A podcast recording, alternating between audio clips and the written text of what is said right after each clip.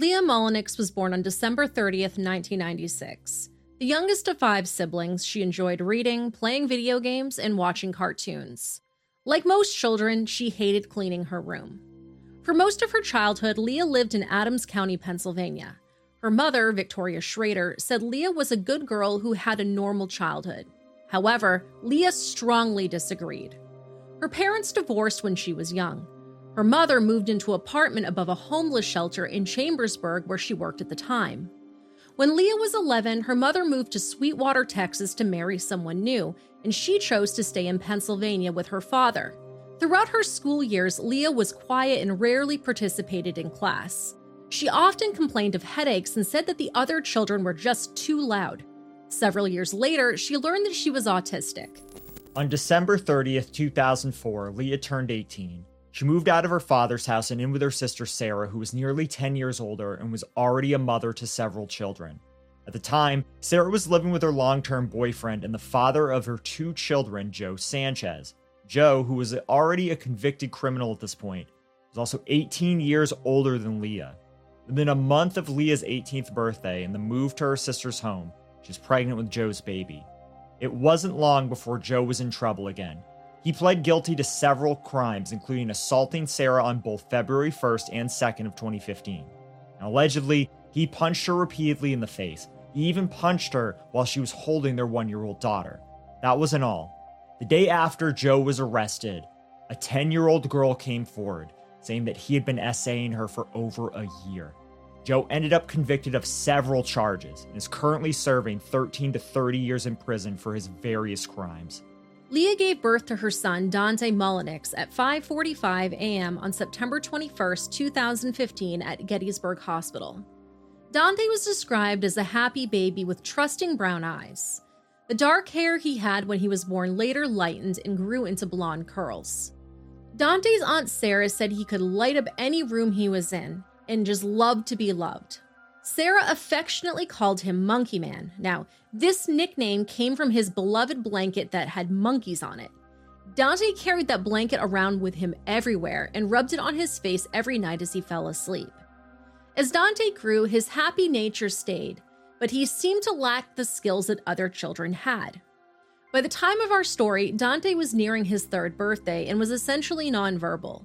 The only words he could say were yeah and ew. Dante received some early intervention services in his home.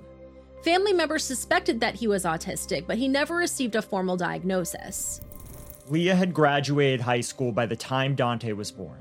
She worked for a while at a local restaurant. When that didn't work out, she took part in a work ready program. She did all this while continuing to live with Sarah. During this time, she had several contacts with child welfare as well as law enforcement in Adams County. The details of these interactions are unclear as the records are not currently available to the public. We do know she was involved in a drug investigation when police found pot in her vehicle. The contacts with the child welfare led to Dante's in home services. The Adams County Children and Youth Services also helped Leah receive cash assistance and assisted her in getting her driver's license and a car. When Dante was a little over two and a half years old, Sarah was running out of patience with her sister. After a falling out, she gave Leah a 30 day warning to find a new place to live. However, Leah, who was still young and rash, did not take this time to find a stable place to live with Dante. Instead, she moved out with Dante immediately. Leah had friends in York, Pennsylvania, so she headed in that direction. Many of her friends were said to have gang affiliations with the Latin Kings. Not long after leaving Sarah's house, she met Hector Rivera when she was getting her hair done in someone's home. Leah told him about her situation, claiming she was recently kicked out of her sister's house and about to be homeless. Hector, better known by his street name Holiday, decided to help them by putting Leah up in a room for a week. When that week ended, Leah and Dante moved in with Holiday at his mother's home on East South Street in York, Pennsylvania. Initially, it seemed like it might be a good fit. Leah reported that Dante was the happiest he had ever been. She claimed that he came out of his shell, was often seen dancing, and Holiday was hoping to build a family with Leah and Dante. He claimed that Dante was perfectly taken care of in his home. He said that he bought Dante diapers and clothes and described Dante as his stepson. However, this imaginary family did not last long. In mid August, Leah was kicked out of Holiday's house for cheating on him. A friend paid for her to get a room for the night, but once again was on the verge of being homeless with her son. On August 17, 2018, Leah was sitting at a McDonald's with Dante when she got a Facebook message out of the blue. This message was from 40 year old Tyree Bowie. Tyree had talked to Sarah the year prior, and he struck up a virtual conversation with Leah. After chatting for a while, Leah told him that she had to leave the room she was staying in and had nowhere to go. Tyree offered to let her come to his mother's home to give Dante a bath. When they arrived, the clothes that Dante was wearing were so filthy that Tyree's mother gave him new clothes and put his soiled clothing in a bag. From there, Leah and Tyree entered a relationship. Now, this relationship was sometimes referred to as a boyfriend girlfriend relationship, and other times as just a platonic relationship. Either way, Leah now had a new place to stay. It is important to note that when Dante came into Tyree's life, he arrived in very rough shape. He had bruises on his body, which Leah claimed to be either the result of Dante's clumsiness or the result of Holiday beating on him. Dante also had a broken wrist that was untreated that had been healing for about three weeks. In addition to the filth, the bruises, the broken bones, he also had open sores and an infection on his privates. In the meantime, Sarah learned that Leah was at risk of becoming homeless. Out of concern for Dante's well being, she filed an emergency petition for custody on August 22nd. In court documents, she claimed that Leah was verbally and physically abusive towards Dante. She also said that Leah was mentally and financially unstable, and that Dante was not getting the care he needed.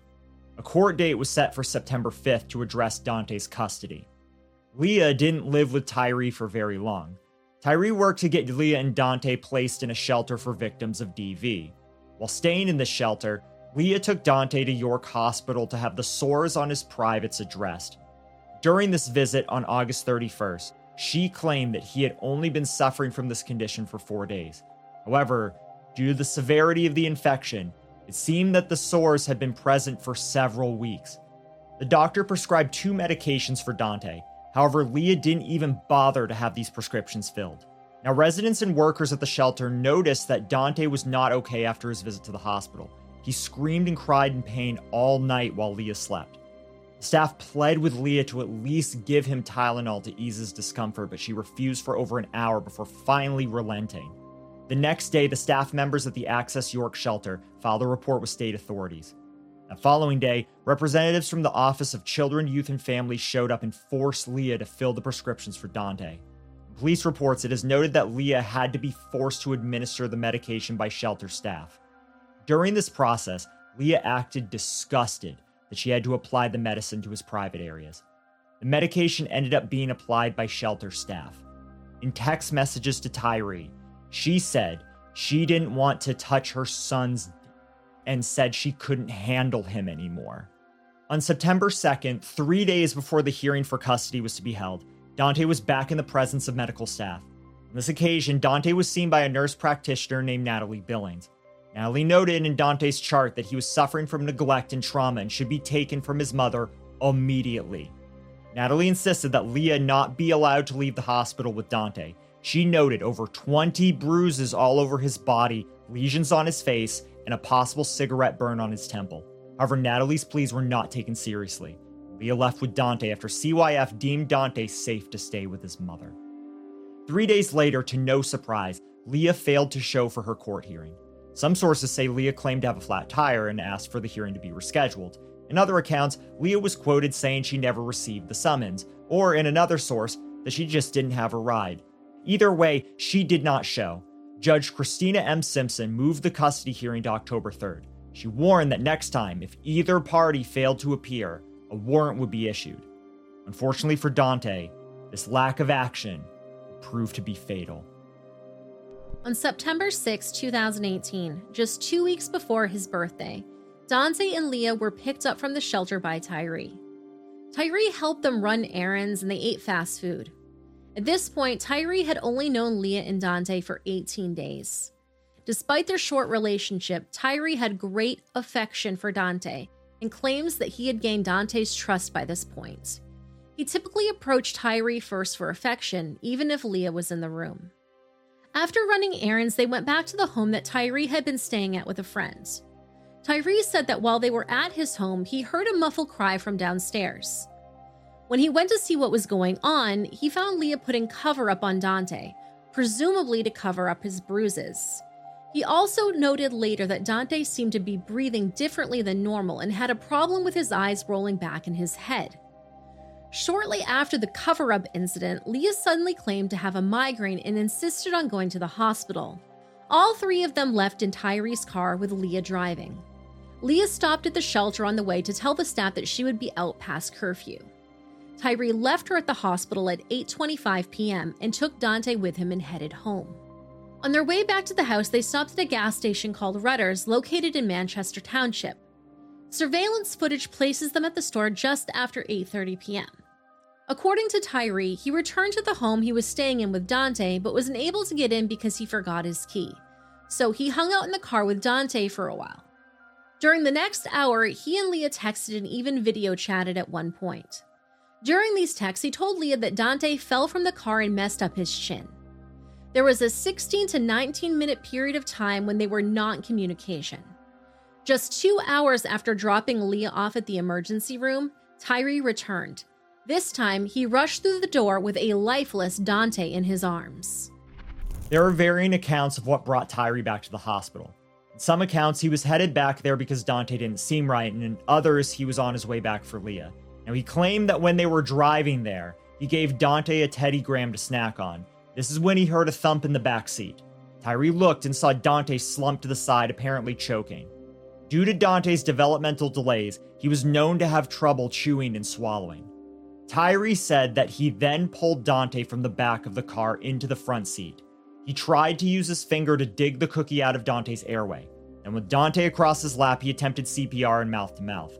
When Tyree blew into Dante's mouth, cracker residue came out of Dante's nose and onto Tyree's cheek. Tyree then claimed to continue trying to administer life saving efforts while also driving to the hospital with Dante in his lap. When he arrived in the emergency room and Dante was being cared for by staff, Tyree allegedly told Leah that she needed to tell them the truth about Dante's bruises and about the cover up she had used.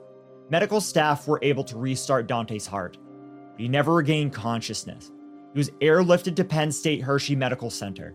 Dante survived nine days on a ventilator before he succumbed to his injuries on September 15, 2018. During his hospital stay, Sarah was not allowed to come see Dante. This poor boy didn't make it to his third birthday or the hearing for his aunt to gain custody of him. Tyree was absolutely distraught and heartbroken. In text messages with Leah, he was begging for updates on Dante's condition. He was also berating himself for giving Dante crackers without a drink to help wash them down. Despite leaving the hospital after Dante was in the care of medical professionals, Tyree was not avoiding the police or accountability. When he was called by law enforcement to come in for an interview the next morning, he came immediately, instead of waiting for their scheduled interview appointment. Now, Tyree was no stranger to the law. As early as 97, he was having run ins with law enforcement. There were reports that he had made threatening phone calls assaulted women, and threatened to burn down a woman's home with her inside of it.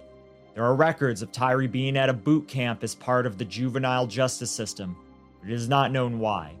In 2006, Tyree was investigated for child endangerment when his 10 month old daughter was admitted to the pediatric ward of York Hospital. She was covered in bruises that were in various stages of healing. She also had retinal hemorrhaging in both eyes. Doctors determined that these injuries were not accidental.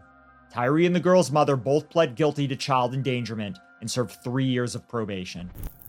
Tyree also had a history of abuse towards several ex girlfriends. These incidents occurred in 1996, 2009, and 2017. Despite a complicated and sometimes violent history, Tyree always admitted his wrongdoing. In a phone call with police in 2009, he said, and I quote, I'm not doing good at all. I messed up real bad. By the time Dante came into Tyree's life, friends and family members said Tyree was doing really well. They said he had made big changes in his life and was determined to never go back to jail. He was working several jobs to try to support his seven children. He appeared determined to be independent and successful. When Tyree went to be interviewed by police five days after Dante's death, he was nothing but cooperative. However, there was no denying Tyree was the last person to have Dante in his care. As a result, Tyree was charged with first and third degree homicide, as well as endangering the welfare of a child. He was arrested and brought to York County Prison, where he would await trial for the next four years without bail. Leah was also charged with child endangerment. She was arrested in 2019, but was released on bail. So, how did we go from a case of choking on an animal cracker to a first degree homicide charge? Well, this is where it gets a little murky, as there are many conflicting expert opinions. The autopsy done on Dante ruled this cause of death to be a traumatic brain injury, strangulation, and chest compression. They also found that the infection on his privates was HSV 2. As you might know it as genital herpes. This is an STD. It was also noted that he had a series of bruises around his scalp and significant bruising on his face and neck. He also had broken ribs and a lacerated liver. The theory of lead investigator Kyle Hauer was that in the 16 to 19 minute window where Tyree was not communicating with anyone, he flew into a fit of rage. Hauer claimed that Tyree must have beat Dante and thrown his body around, biting, punching, and kicking him to cause such extreme injuries. Tyree denied doing any such thing. He claimed to love Dante and insisted that he never would have harmed him in such a way. Police also insisted that the animal cracker story could not be true. They claim no crackers were found in the car. However, Tyree's roommate, Lacey Pfeiffer, came forward to say they did have an open box of Teddy Grahams in their home. Police did not want to hear it and refused to come and collect the evidence. Since the police refused to come, the roommate put on gloves and retrieved the evidence from the trash. She then brought the evidence to submit it herself, and the police refused to take it, saying, He's guilty, we don't need it. They then threatened to charge Lacey with tampering with evidence for preserving the cookie box. Lacey turned the box over to Tyree's attorney, Farley Holt. The attorney kept it in his office for years as they awaited Tyree's trial. Typically, in our stories, we don't spend a great deal of time covering the trial. However, this case is unique. Unlike other cases where it seems that no one is being charged or that police immediately charge the correct person, in this case, there was a lot of fishy stuff going on. Leah's sister Sarah has insisted for years that Tyree was innocent. Sarah, who lived with Leah and Dante for the majority of Dante's life, the one person who probably knows Leah best as a mother, did not side with Leah. Sarah has been fighting for justice for both Dante and Tyree since 2018.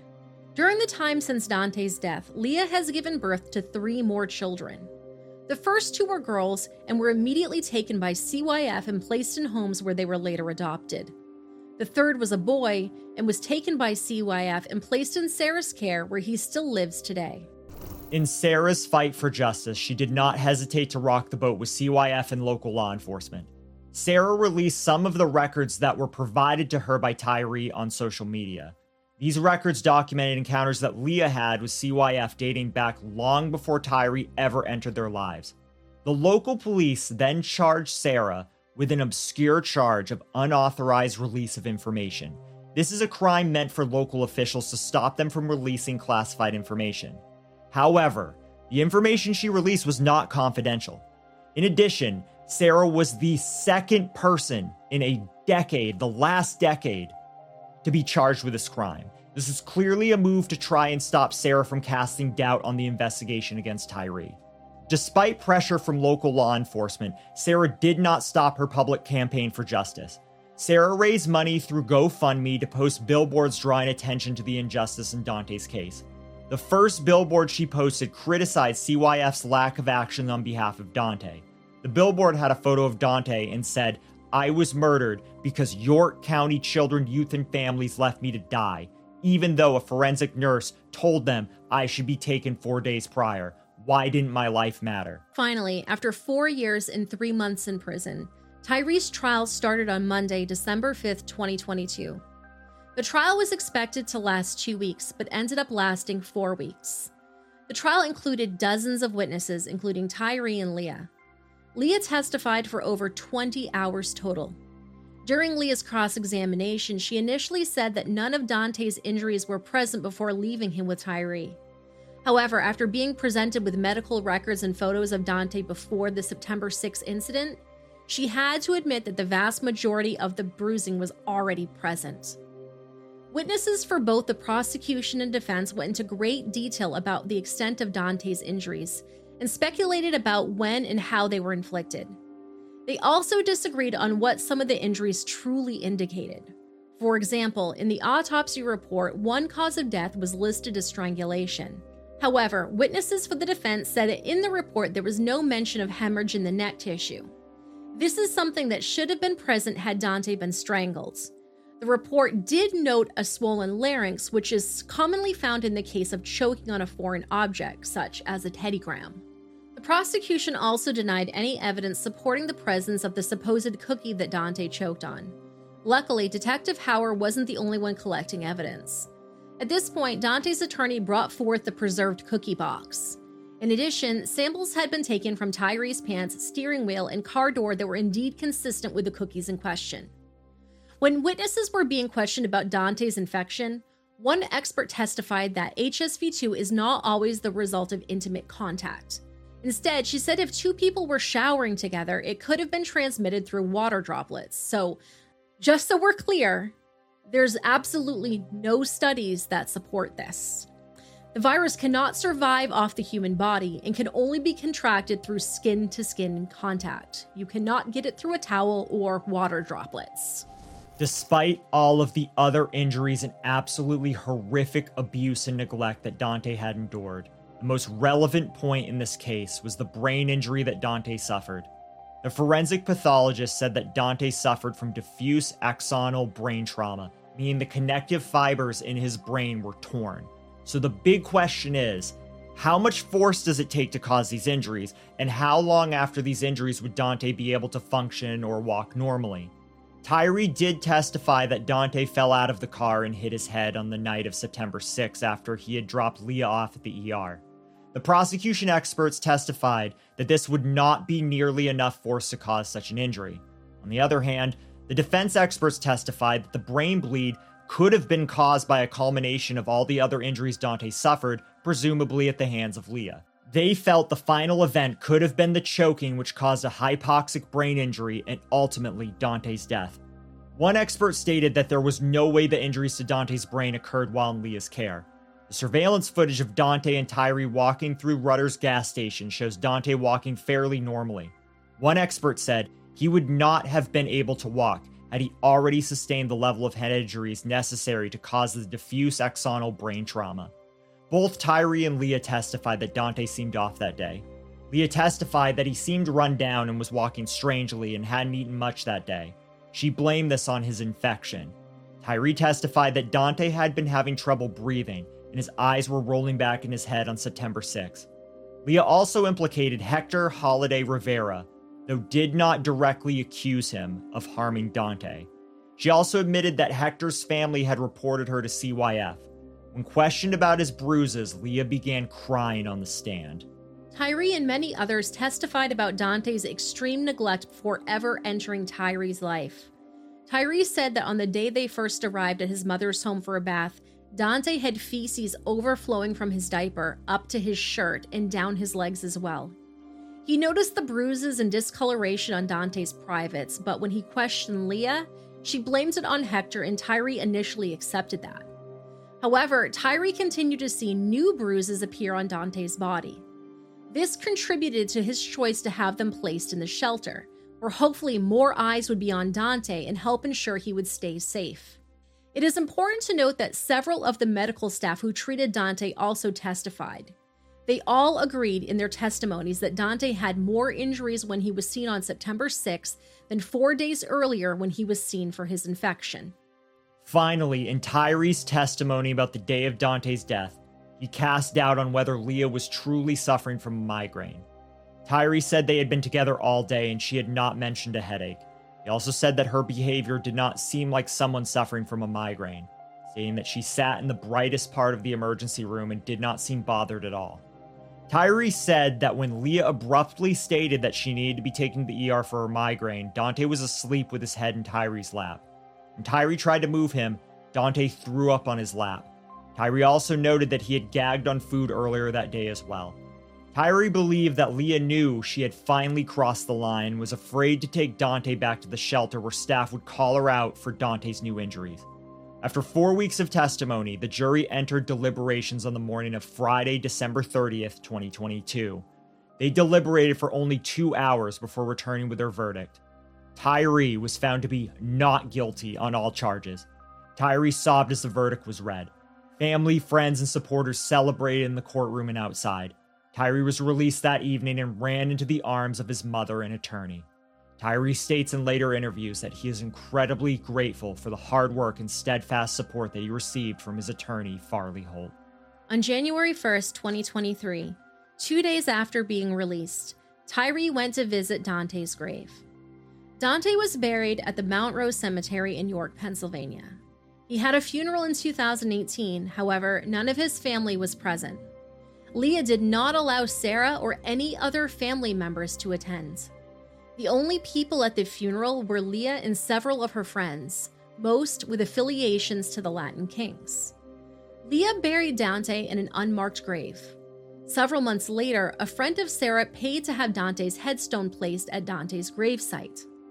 The flat stone includes a black and white photo of Dante, as well as the words, We will always love you, Monkey Man. On Wednesday, January 18th, 2023, Leah, who was still out on bail, made an open plea to her third degree felony child endangerment charge. This means that she pled guilty, but is leaving it up to the judge to decide what her sentence or punishment will be. Leah was initially scheduled to be sentenced in April of 2023. However, that was pushed back to June 12th, citing the need for a mental health evaluation before her sentencing. As of the date of this recording, and today it is October 15th, she has still not been sentenced for her child endangerment charges. She also has not been charged with any manslaughter or homicide charges, something one might expect to see after Tyree was acquitted. During an interview with Tyree and Sarah in an episode of Suffer the Little Children, Tyree states that he doesn't expect Leah to ever be charged with Dante's death. Tyree explained that due to the prosecution going on record to blame everything on him, they can no longer go after Leah. To do so would mean that everything stated under oath in his case would have been perjury. So, where does this leave the fight to find justice for Dante and now for Tyree? Well, Sarah hasn't given up in her mission to make sure the investigators in Dante's case are brought to the public's attention. In 2023, Sarah raised money for a second billboard, which included a picture of the lead investigator and the phrase, Ask me about my water droplets. This is a clear dig at the shoddy police work done during the case against Tyree. Initially, Sarah wanted to post a fairly aggressive billboard, but was discouraged from doing so. Instead, the second billboard contains a picture of Dante in the simple words, Where is my justice? In addition to Sarah's fight for Dante, it is expected that there will be a future wrongful imprisonment lawsuit for Tyree. But the question still stands who is responsible for the death of Dante Mullinix? Will Leah ever be prosecuted for the extreme neglect and abuse that she either inflicted on her son or, at the very least, failed to protect him from? Will CYF employees be held responsible for their failure to intervene on his behalf? Who do you think is at fault? Tell us what you think in the comments section down below.